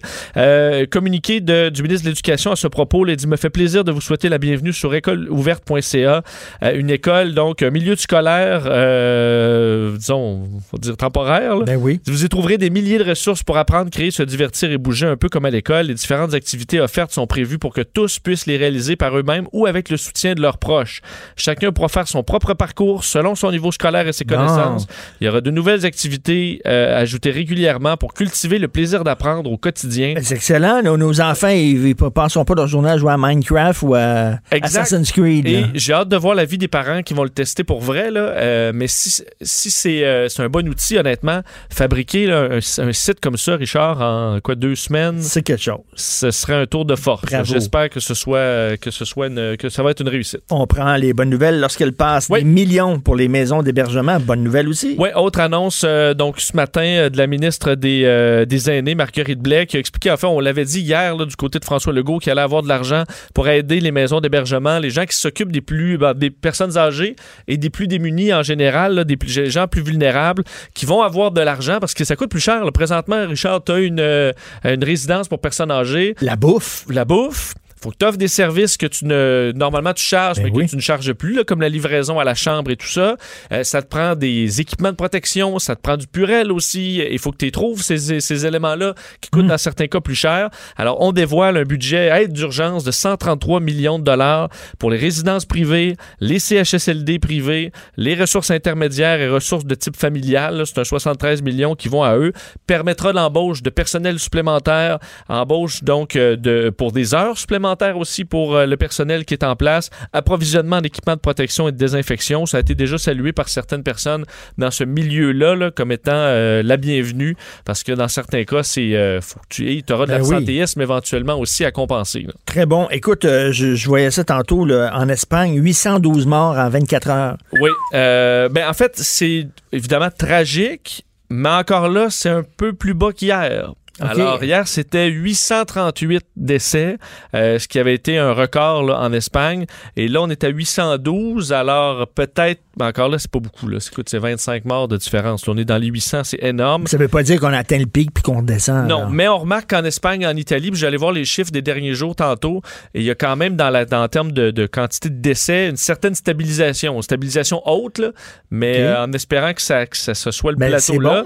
Euh, oui. Parce qu'on disait, ça, ça va être dans, dans quelques semaines le pic. Ça, ça ben, plus en avril-mai le pic. Ben, ça dépend où tu te places. Ben le pic arrive un peu partout différemment. D'ailleurs, ce qui, ce qui m'a fait un peu sursauter, la région de Madrid, là, qui est la région la plus, euh, la, la, la, la, plus difficile, la plus durement touchée. Euh, ben, en fait, au, le gouvernement espagnol vient d'obliger les gens dans les disons, tous les salariés qui travaillent dans le non essentiel à rester chez eux. Mais eux, c'est en Espagne, ils ont 800 morts par jour. Là, et là, ils le font là. Euh, nous, on est déjà là-dedans depuis une semaine. Alors, ça montre qu'au niveau des mesures, on est quand même en avance au Québec, alors qu'on atteint, euh, Richard, 740 000 cas dans le monde et on a passé le cap des 35 000 morts dans les dernières heures, 25 000 seulement en Europe. Euh, au Québec, on sait on est à 2840. Il faudra voir la hausse prévue aujourd'hui. On la sera lors du point de presse de François Legault à 13 h. Et, en Chine? En Comment ça va en ben, Chine? L'augmentation en Chine, là, c'est toujours autour de 50, 60, 70. Là. Euh, c'est stable encore. C'est stable, ah ouais, euh, c'est sûr. Là-bas. Alors, des, notaires en ligne au Québec dès le 1er avril. Oui, euh, hier, Sonia Lebel, la ministre de la Justice, annonçait, donc, enfin, c'était samedi, annonçait qu'il allait avoir des, des, Donc, on allait accorder à la Chambre des notaires de faire des actes notariés à distance. Et on a reçu, donc, un communiqué dans les dernières heures de la Chambre des notaires expliquant un peu ce que ça va être. Donc, à partir du 1er avril, et ça va se faire de façon graduelle, parce qu'évidemment, c'est des choses compliquées, là. Euh, mais pour satisfaire des besoins urgents, parce qu'il y a quand même des cas, là, il faut, faut se protéger pour la justice, tu as besoin des fois d'un acte notarié. Et euh, donc, on dit depuis la déclaration de l'état d'urgence sanitaire, les notaires sont constamment interpellés par des clients anxieux en raison notamment de leurs transactions immobilières, protection de leur, patrimoine, leur patrimoine des naissances, par exemple, testament. Euh, il devenait impératif pour notre organisation de fournir des alternatives technologiques. Alors, on va les expliquer dans les prochains jours, mais il y en aura. Ce n'est pas forcément par contre. si votre notaire répond pas, là, il a le droit. Mais toutes ces affaires-là qu'on est en train de mettre en place, quand on va revenir à la normale, on n'aurait plus besoin d'aller voir personne. Ben, puis ça va continuer. Euh, honnêtement. J'espère qu'on va garder ces services-là en ligne. Je pense que le, en ligne va euh, exploser. Là. La Deuxième Guerre mondiale, c'était peut-être l'aviation qui, qui, est passée de l'hélice à la réaction là, en ans. Là, ce sera peut-être euh, les, les services en ligne. services en ligne. Euh, et euh, le site, pour vous le dire, à partir du 1er avril, cnq.org. vous, vous aurez des solutions, des explications là-dessus sur ce qui sera notarié ou pas. cnq.org.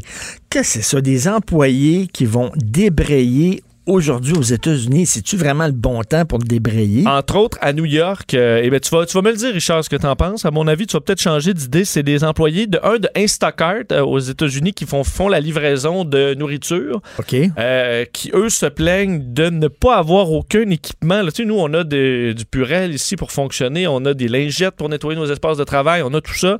Il n'y en a pas suffisamment chez Instacart, alors qu'eux, ils livrent chez les gens. Là. Hmm. Et, on, bon, alors, il y a inquiétude là-bas, mais l'inquiétude encore plus grande, c'est chez Amazon où il y aura un débrayage à midi 30 aujourd'hui des employés de, euh, de donc de, de l'entrepôt de Staten Island où il y a eu donc un cas officiel qui travaillait là-bas.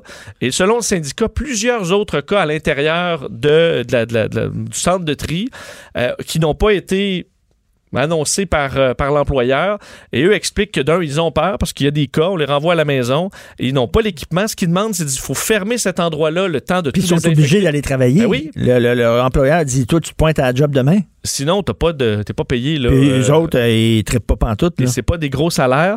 Alors, on sait que dans 13 entrepôts d'Amazon, il y a eu des cas dans 8 États dans les derniers jours et il y a énormément de livraisons parce que c'est une des façons dont les gens s'approvisionnent en différents produits. Ben Alors, il y a une inquiétude chez les membres du personnel. Est-ce qu'on les protège assez? Est-ce qu'on leur donne des conditions pour se protéger aussi?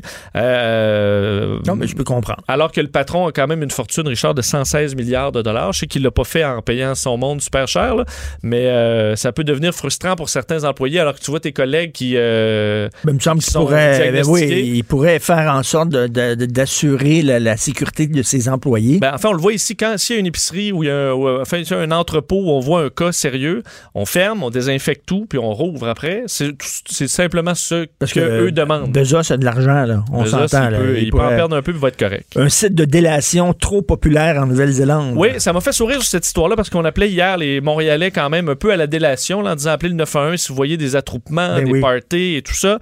Euh, en Nouvelle-Zélande, c'est à peu près la même chose, mais on a fait un site web en disant rapportez-nous les gens qui ne respectent pas les règles de confinement. Le site a planté tellement il y a eu de monde. Euh, et parce que, d'un, effectivement, parce que les gens sont vigilants et parce qu'il y en a des parties pour vrai. Entre autres, les policiers sont intervenus sur un party d'une soixantaine de personnes dans une auberge pour routards, des euh, voyageurs qui se faisaient un gros party. Attends là, euh, quand ça? Ben, c'était dans les derniers jours. Ben voyons donc. Ben oui, dans les derniers jours. Une soixantaine de routards, party time. Ben oui, party time. Alors, euh, ben, c'est interdit maintenant.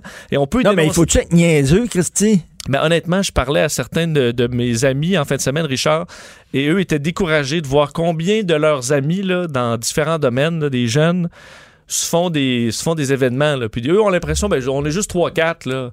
Mais non! Je juste les 3-4 même. Ou, euh, c'est quoi ça? Ouais, j'ai trouvé une date Tinder, mais là, je m'arrêterai pas de, de, coucher euh, avec des filles ou euh, pour. Euh, faut, bien vivre. Ben non, faut juste. Qu'est-ce que je serais curieux, là? Oui. Les agences d'escorte, là.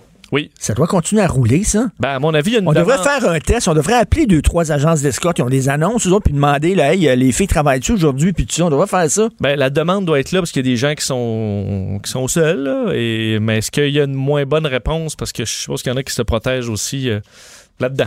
Écoute, t'imagines les filles qui, travaillent là-dedans puis qui couchent avec n'importe qui, que le gars est, peut-être infecté. Voyons donc, ça n'a aucun sens.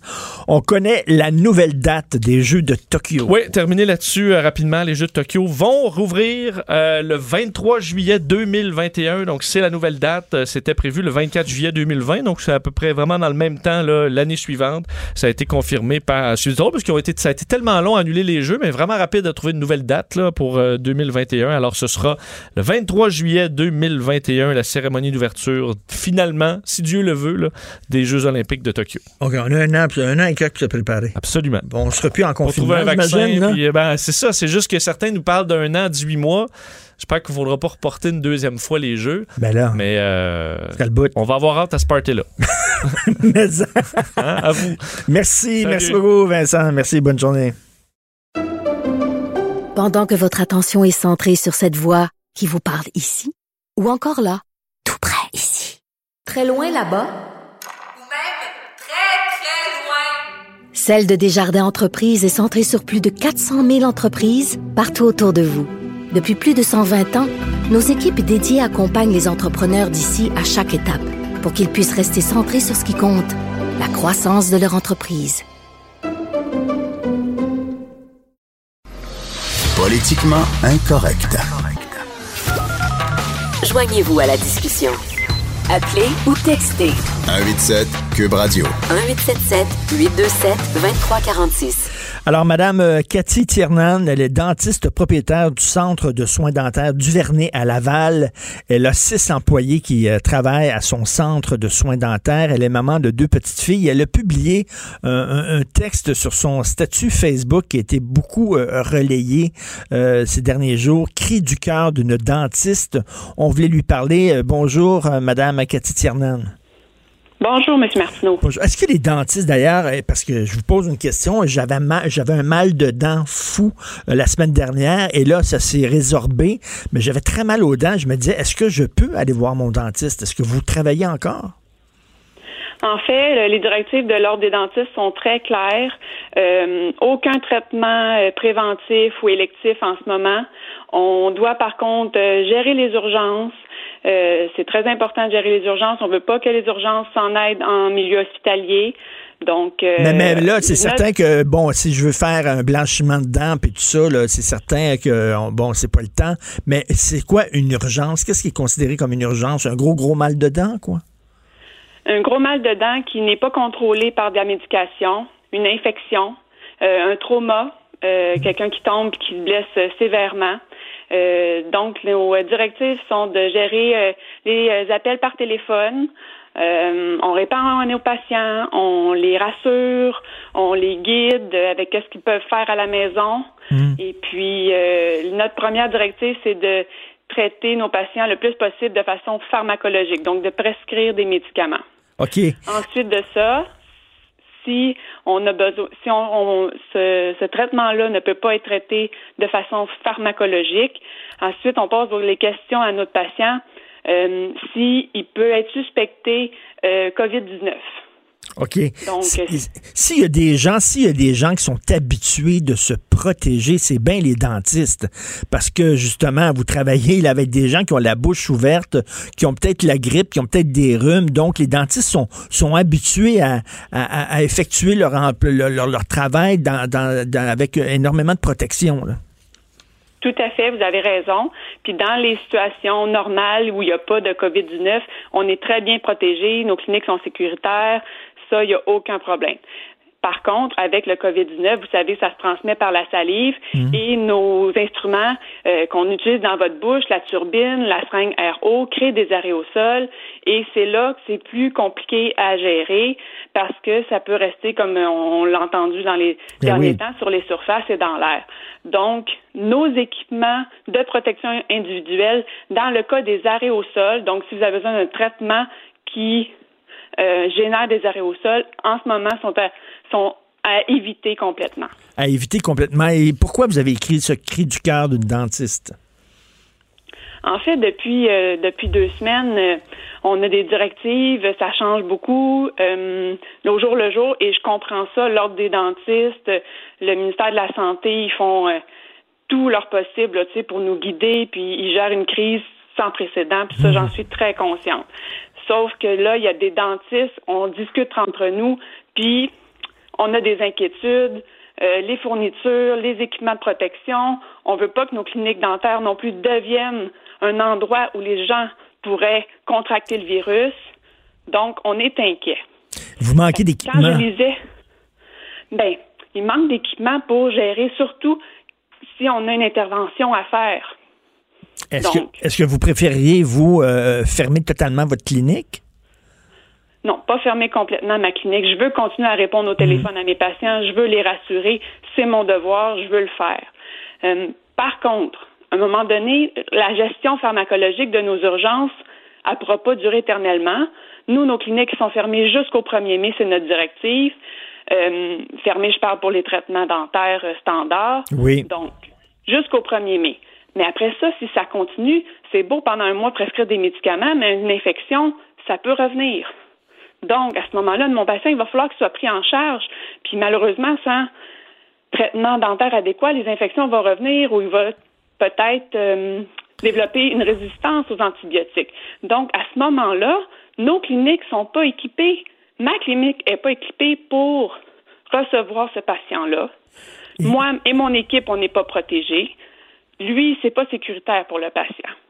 Et, donc, puis vous êtes obligé quand même de, d'offrir ces services-là d'urgence à des gens qui ont des problèmes de dentaires urgents? Oui. Là, l'Ordre des dentistes, en fin de semaine, nous a euh, dressé une liste de centres hospitaliers à Montréal, à Québec et à Chicoutimi pour recevoir les patients qui auraient une urgence dentaire à traiter. Et ce sont pour les patients confirmé ou suspecté COVID-19. Eh Mais on n'a pas, on n'a pas encore de liste d'endroits euh, de cliniques dentaires pour les patients, pour monsieur, madame, tout le monde.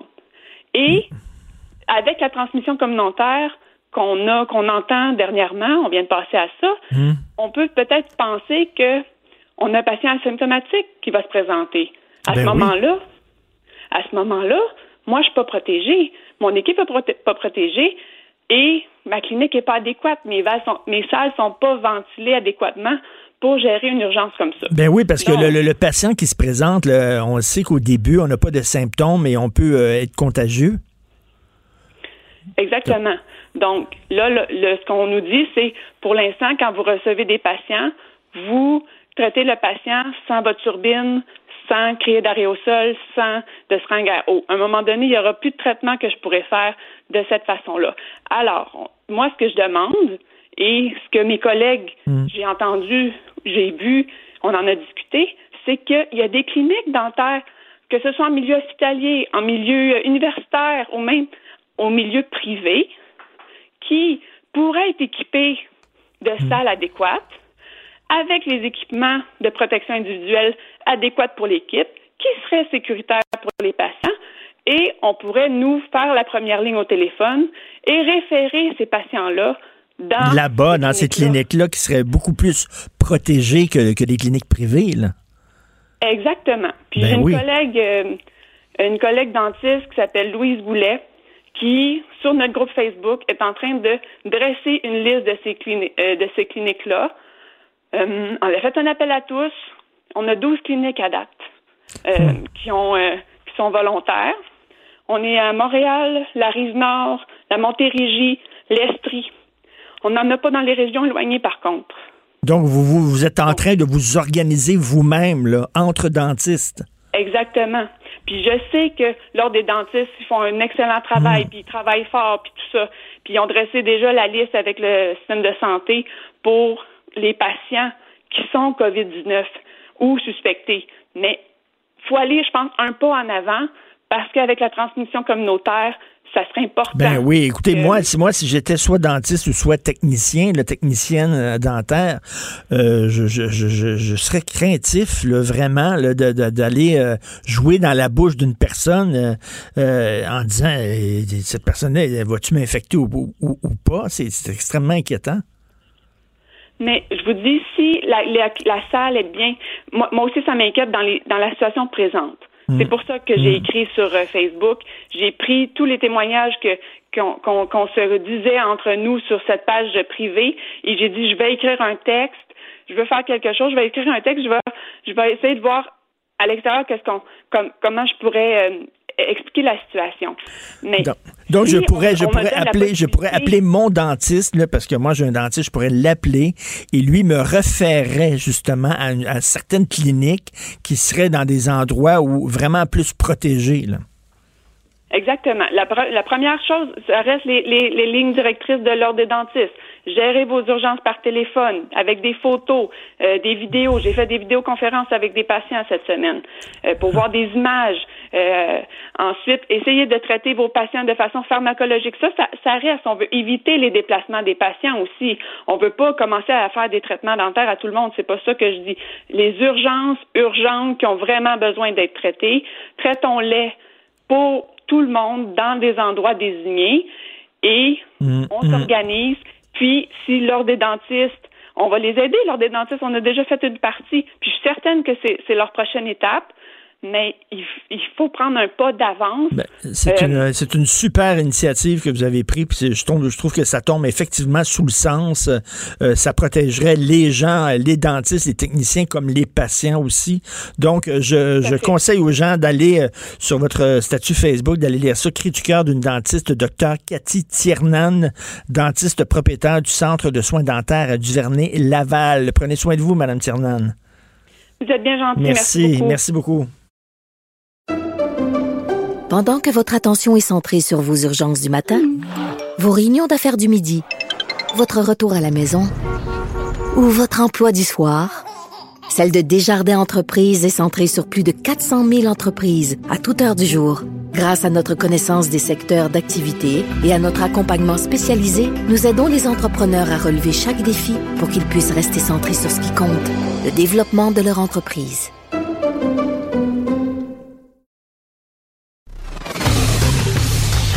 Martineau, franchement, même avec les cheveux gris, il reste un animateur très coloré, politiquement incorrect.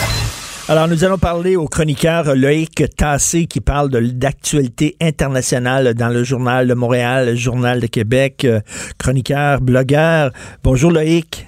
Bonjour Richard. Écoute, je lisais le texte que tu as écrit sur euh, ce qui se passe en Inde et mon Dieu, j'avais l'impression de voir un épisode de Walking Dead. C'est vraiment catastrophique, les millions de personnes qui se promènent dans les rues. En tout cas, raconte-nous ça, l'Inde, qui est, c'est une lutte désespérée, là. Oui, oui. Euh, en fait, il y, a plusieurs problèmes en Inde. Mais commençons par le début. On ne sait pas combien il y a de cas de coronavirus en Inde. Officiellement, il y en a un peu plus de 1000, mais il y a très peu de tests qui ont été menés. Puis on se doute bien qu'il y en a beaucoup plus que ça. Et officiellement, aujourd'hui, le gouvernement de l'Inde a dit non, non, il n'y a pas de contamination euh, horizontale, communautaire encore. Tout vient de l'extérieur. Dans les faits, on se doute bien que c'est probablement pas vrai. On se doute bien qu'il y a probablement une contamination beaucoup plus grande. Et d'ailleurs, le gouvernement maudit a déclaré euh, il y a une semaine, mardi dernier en fait, qu'il allait mettre en quarantaine tout le pays. D'accord. Et que c'est 1,3 milliard de personnes. exactement. Alors, il met en, quarantaine, il dit je vais le faire, donc il donne aux gens un peu de temps pour le faire, il dit bon, on va s'organiser, on va se mettre en quarantaine. Sauf qu'il y avait un truc qu'il n'avait pas prévu. C'est qu'en Inde, il y a 43 millions de travailleurs saisonniers qui, eux, n'ont pas vraiment d'endroit où aller et qui ont peur de mourir de faim parce qu'ils n'ont plus de travail. C'est vraiment des gens qui vivent au jour le jour. Et ces gens-là, figure-toi, ont décidé de retourner chez eux. 43 millions de personnes. Pour, arrêter, pour ajouter au problème, les transports publics ont cessé de fonctionner parce qu'on a tous suspendu l'activité. Mais mon Dieu, ça me fait penser comme à la débâcle française quand les gens marchaient sur la rue en 1940 pour fuir les troupes nazies qui ben, rentraient en France. Mais c'est oui, ça. Oui, oui, oui, oui, oui. Et là, on fuit le coronavirus. En fait, les gens fuient la faim euh, parce qu'ils n'ont ils ont pas de quoi de manger. Et donc, le long des voies ferrées, le long des autoroutes et des routes, on trouve des millions de personnes qui marchent, parfois qui vont marcher des centaines de kilomètres pour se rendre jusque dans leur village. Alors tu comprends bien que ces gens-là, c'est des gens qui sont très pauvres, ils n'ont pas accès à l'eau, ils, marchent en plus en groupe, donc il y a énormément de dangers de transmission ben, de toutes sortes de maladies, dont le coronavirus. Et ces gens-là disent, mais écoutez, qu'est-ce que vous voulez que je fasse? Ou bien je reste, euh, je reste dans les grandes villes et je meurs de faim, ou bien je me mets en route, puis j'ai peut-être la chance d'arriver dans mon village, puis là, je pourrais peut-être trouver de quoi manger. C'est sûr que je vais peut-être mourir du coronavirus, mais entre mourir de faim et mourir du coronavirus, je préfère mourir de faim. Sauf que tu as tous ces gens qui se promènent maintenant à travers l'Inde et qui sont en train, évidemment, on s'en doute bien, de probablement euh, répartir euh, tout ce, d'accélérer toute la contamination, toute euh, l'épidémie de coronavirus en Inde.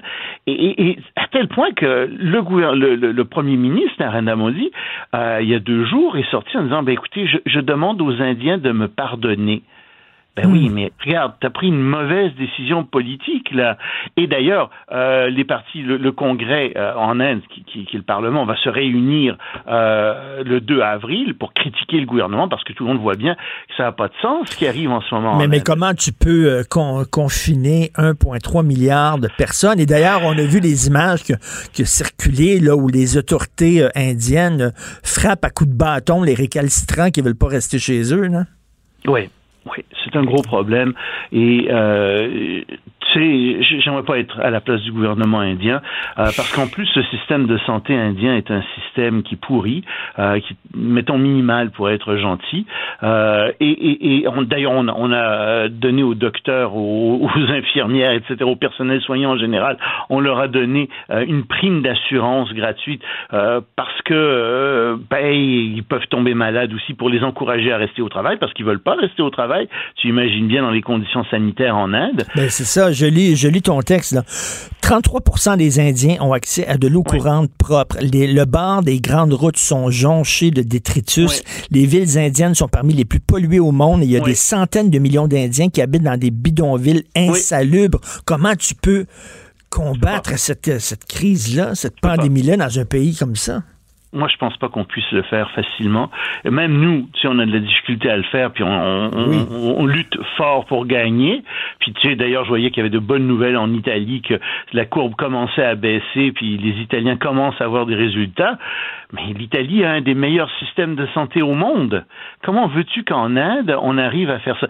Et, c'est là que tu vois tout le problème qu'il y a dans les pays pauvres. Euh, L'Inde en est peut-être euh, le, parfait exemple, mais il y a d'autres pays en Afrique qui vont connaître le même type de difficultés. Comment veux-tu freiner euh, le coronavirus dans ces pays-là?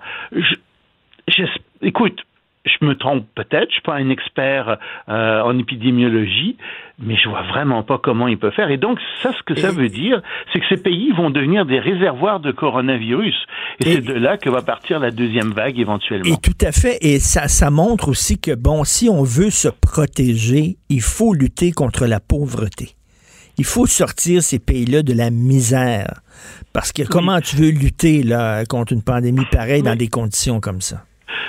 Richard, je pense qu'il y a une grande réflexion qui va être entamée, euh, qui dépasse euh, le cadre de, de, de, simplement aider les pays pauvres.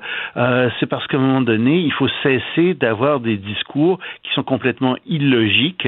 Je parle des discours religieux, des gens qui ont mis en péril, qui ont fait mourir mmh. littéralement mmh. d'autres personnes à cause de leurs croyances religieuses. Je pense que dorénavant, il faudrait critiquer ça beaucoup plus. Je pense au problème qu'on a avec les itinérants dans les rues. C'est pas normal d'avoir des itinérants dans la rue. Je sais que tu sais, comme tout le monde, euh, je suis pris entre euh, la, pitié et mmh. puis en même mmh. temps la, colère quand je vois des immigrants dans, un des pays les plus riches au monde, pas des immigrants mais des, des, des, des itinérants. Je suis on est dans un des pays les plus riches au monde. Comment se fait-il que ces gens soient dans la rue? Mais c'est contre nous que ça se fait. il y a trois, il y en a trois itinérants là, qui ont été, euh, qui ont contacté le, le, virus. C'est ça. Mais il y a une espèce de, il y a, y a, une espèce d'esprit, de bons sentiments qui dit, ben oui, oui, il faut les laisser dans la rue. C'est parce qu'ils veulent ça. Ils ont le droit, etc. Mais non, un instant, là, ça hmm. marche plus, ce genre ben de choses. Et il y a des tas de choses comme ça qu'on doit regarder froidement. C'est comme les hôpitaux, il n'y a pas assez de médecins dans les hôpitaux euh, au Canada en général, au Québec aussi, par rapport aux normes euh, dans, dans, dans, en Occident, dans l'OCDE. On a un problème. Et comme tu le dis, les croyances religieuses, regarde bon l'explosion chez les, chez les jacidiques, euh, des, des, pratiques aussi insalubres de, de, de, de manque de sécurité alimentaire, etc. Remarque qu'ici à Montréal, les Juifs hassidiques ont fermé très tôt leur synagogue. puis je veux pas mettre tout le monde dans le même panier, puis je veux pas, surtout pas me mettre à, pointer certains groupes. Non, ce que je dis, c'est qu'il y a des choses qu'on ne peut plus enseigner. Tu, tu, quand tu quand tu parles pas d'évolution, ben ça veut dire que tu parles pas de l'origine des maladies. C'est ça que je dis. C'est ça, je dis, c'est ça qu'il faut arrêter. Il faut arrêter de tolérer des gens qui disent des imbécilités mmh. euh, sur un tas de sujets, d'être gentil avec eux, puis de se taire parce que c'est ce qu'on a fait pendant des décennies.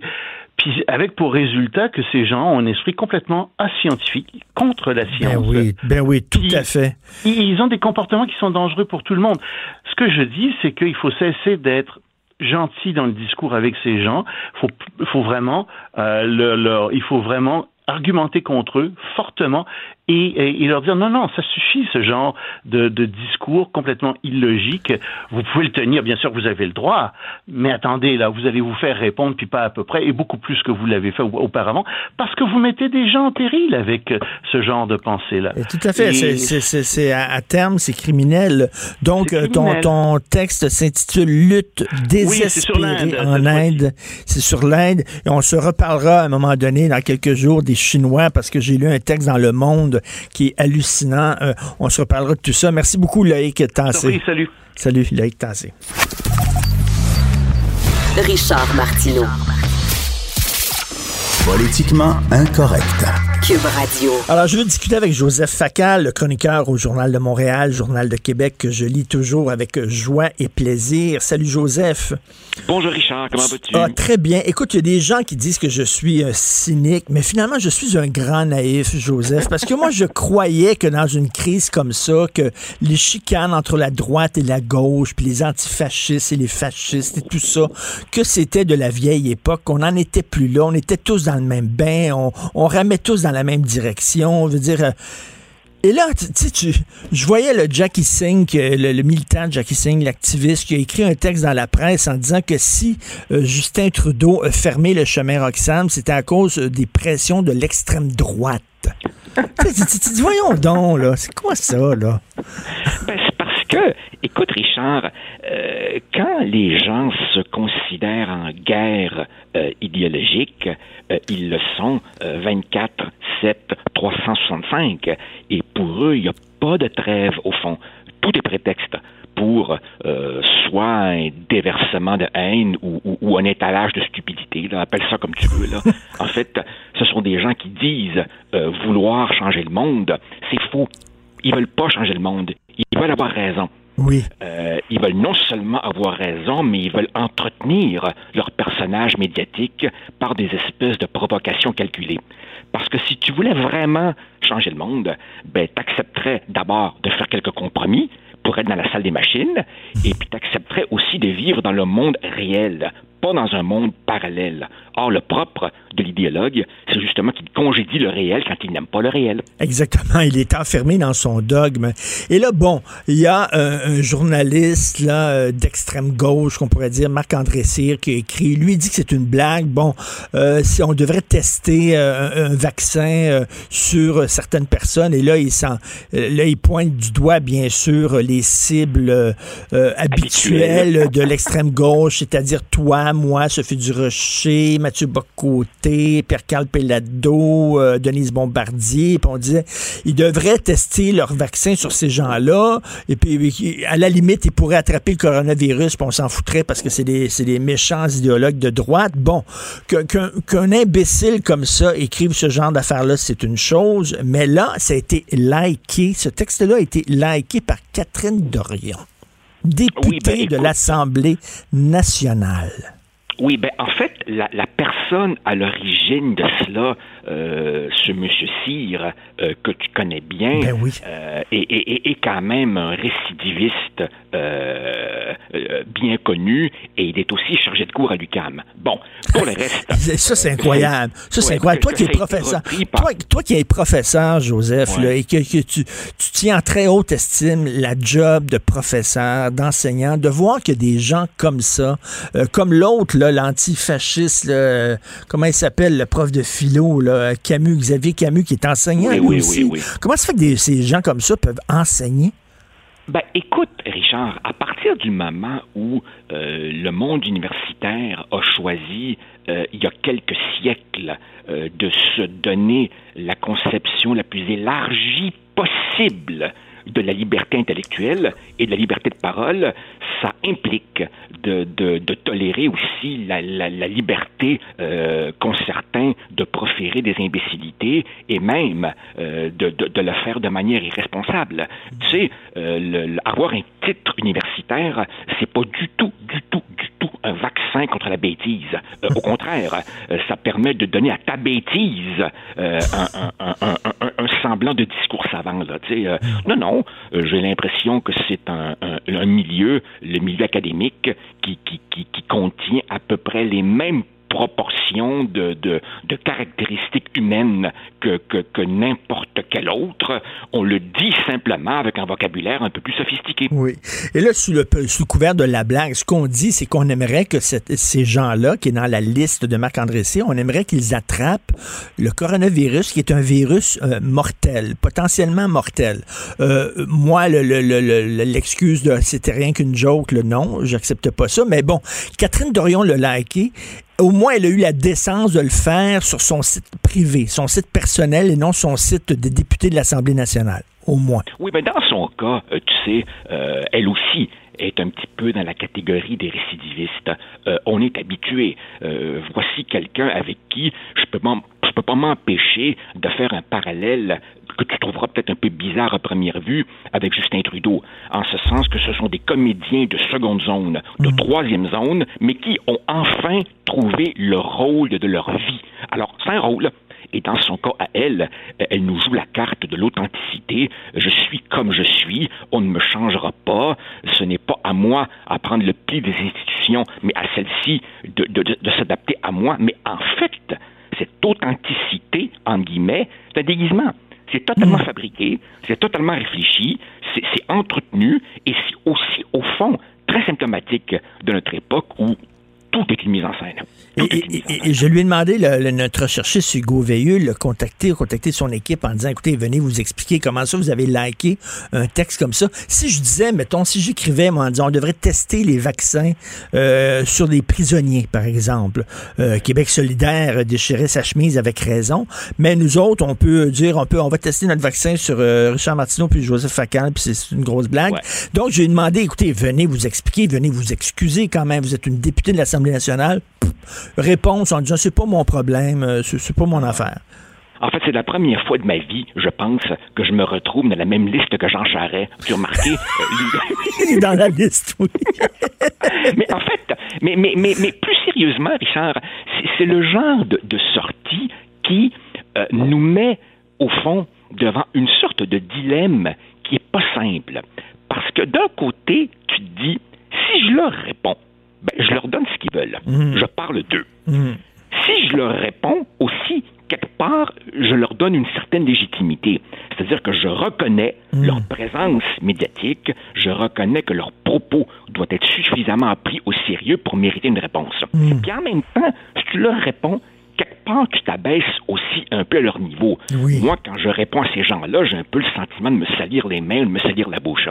D'un autre côté, d'un autre côté, si tu ne leur réponds pas, ben, en quelque sorte, par ton silence, par ton absence, tu cautionnes ben, c'est socialement acceptable de dire ces choses-là. Puis tu contribues à faire en sorte que, ben, que, les réseaux sociaux continuent à être des, des, des, des égouts où on va dire ces choses-là sur toi et moi. C'est ça. C'est pas, pas, facile de dealer avec ça. Ben non, ben non. Puis tu sais, je pense que, tu sais, là, on dit, vous êtes de droite, puis là, encore, c'est quoi la droite, c'est quoi la gauche? Mais bon, regarde, quand, quand, il, y a, quand y a des imbéciles euh, de la droite euh, qui prônent la chasse aux migrants, etc., euh, on les dénonce. Il faut dénoncer les, les, les, les radicaux de, de, de quel qu'ils soient, de quelle idéologie mais j'aimerais que les gens de gauche euh, normale, de gauche euh, rationnelle, euh, avec qui j'aime discuter, avec j'aimerais que ces gens-là les dénoncent, les Marc-André Cyr de ce monde.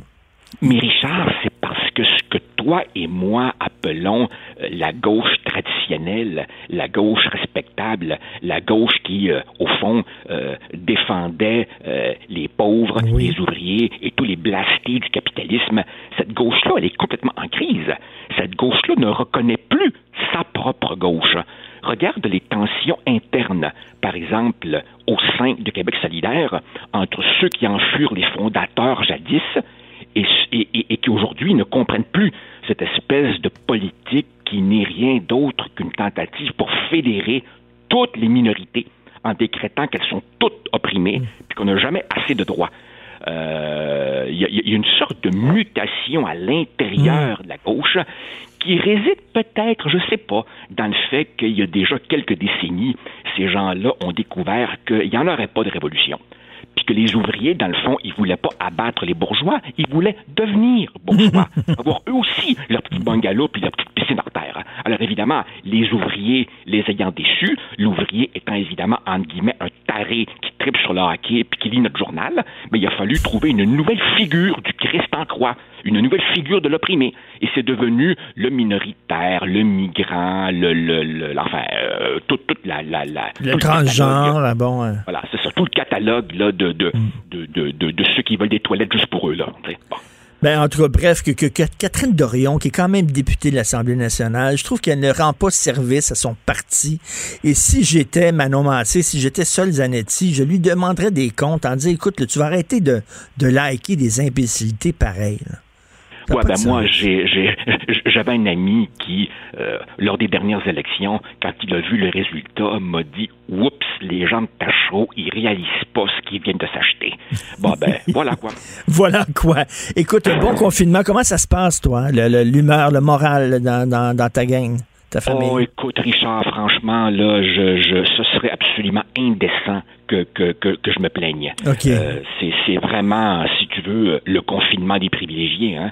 Moi, j'ai encore ma job, j'ai encore mes revenus, mmh, mmh. j'ai une bibliothèque bien garnie, mmh. euh, j'adore les films, on se fait à manger, je sais où sont mes enfants, euh, je sais qu'ils respectent les consignes, j'ai aucune raison, moi, de, de, me plaindre. Ben oui, on finit par se, se, se, taper un peu sur les nerfs, là, mais quand tu regardes les drames vécus par certaines personnes, on est qui, nous, pour se plaindre? Tout à fait. Écoute, parfaitement. Euh, merci beaucoup, Joseph, d'avoir pris le temps de discuter avec moi. Ça me merci. fait plaisir. Joseph Facal, chroniqueur Journal de Montréal, Journal Québec. J'aime la décence de cet homme. J'adore ça. Jonathan, ça va? Que j'aime cet homme. Ah, mon Dieu, je l'aime. Je l'ai souvent dit. Je, je, je J'adore. Moi, je tripe sur Joseph Facal. Quand on travaillait ensemble, à un moment donné, on l'avait reçu euh, en entrevue et euh, il, il m'avait appelé par mon prénom puis il m'avait tutoyé. Tu sais, là, je me suis dit, mais Joseph Facal me connaît. J'étais comme, je sais pas si tu sais, j'étais comme sur un petit nuage. J'étais comme, hey, moi, je viens de faire une entrevue avec Joseph Facal, puis il, il, sait je suis qui. non, mais sérieux, j'ai un respect énorme pour cet homme-là. Oui, oui, la façon dont il s'exprime, euh, c'est ça, je dis, sa, sa, sa, décence, sa mesure, etc. Oui. Toi, ça va bien? Ça va, ça va, ça va, ça va, ça va, ça va.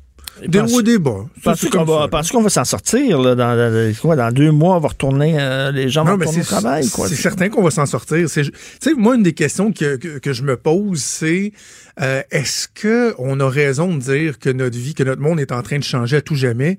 Aussi comme bien des affaires, un moment donné, pouf, on va revenir à la normale, puis on va retomber dans mmh. nos habitudes. Tu sais, je sais pas toi, moi je suis partagé là-dessus parce que je me dis, il y a des choses qui vont changer, qui vont changer dans, dans notre méfiance par rapport euh, au contact humain, euh, notre façon de travailler, notre confiance envers tout un système, le globalisé au niveau économique et, et tout ça.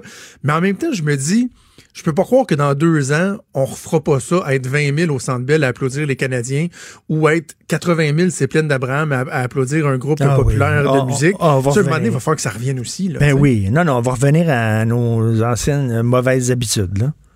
Ben, certaines mauvaises, d'autres bonnes. -hmm. Écoute, il y a des avantages et des inconvénients. Moi, j'ai jamais autant marché que ça. Je, je, prends plus, je prends des marches pratiquement tous les jours. Hier, on était un peu plus patate. Là. Hier, on est resté un peu plus chez nous. Mais euh, tu sais, samedi, on était se promener, prendre de l'air, puis. Fait que, tu sais, ça, ça fait du bien, passer beaucoup de temps avec les enfants, jouer à des jeux, prendre plus de temps en famille, etc. Tu sais, je l'apprécie, mais en même temps, tu as des aspects qui sont assez particuliers. Puis d'ailleurs, en, en, ouverture de show, je vais en parler tantôt, mais tu sais, juste d'aller à l'épicerie, j'étais allé à l'épicerie hier, c'est la deuxième fois que j'y allais depuis le début de, euh, de la crise, mmh. puis de, de, de, des isolements suggérés, voire obligatoires dans certains cas. Puis, tu sais, à chaque fois, la situation évolue. Les, les barrières de protection sont toujours euh, plus grandes. Oui. Là, tu es dans un monde parallèle. Oui, tu attends en ligne pour aller à l'épicerie. D'ailleurs, ils nous demandent de faire l'épicerie seulement une fois par semaine. Une si seule possible, personne à la fois. Une seule une personne à la fois, une fois par semaine. Là. Allez Ouais. pas à l'épicerie trois fois par- pendant la semaine. Fait que Et- C'est bien particulier. Écoute, on va t'écouter bien sûr euh, avec euh, Maude. Maud, Maud sera pas là pour euh, les trois prochains jours. Elle avait un petit congé euh, de, de trois jours, question de se remettre euh, sur pied. Donc, euh, Vincent Dessureau va faire un petit bout de show avec moi. Mais pour le reste, écoute, on a tellement euh, d'entrevues. On va filer ça, notamment Denis Coderre, l'ancien maire de Montréal, Ah oui? qui va être avec nous. Ça va être euh, bien intéressant Ah ouais, de, de bon, l'entendre. Et euh, le docteur Julien Cavana, je sais pas si tu l'as entendu en fin de semaine Ben avec oui, euh, ben Paul oui, Larocque, qui, est médecin. Exactement, à New York, va être en entrevue avec nous pour euh, parler de euh, comment ça se passe là-bas, comment ils vivent, puis aussi euh, quel message qu'on peut envoyer aux Québécois. Euh, Eh sur l'importance de tout faire ce qu'on peut en ce moment pour euh, réduire le risque. Écoute, parce que c'est pas drôle. Le New York, le, le- le- le- le tableau qu'il brossait de, de- de- le- la vie quotidienne des médecins à New York, c'est vraiment pas drôle. Alors, on va t'écouter bien sûr Yes. avec Vincent. Merci à notre recherchiste Hugo Veilleux. Notre équipe de choc, merci beaucoup à Alexandre Moranville-Wallet qui nous a donné un bon coup de main. Achille Moinet à la, à la console. Merci beaucoup. On se reparle demain à 8 h. Passez une excellente journée politiquement incorrecte.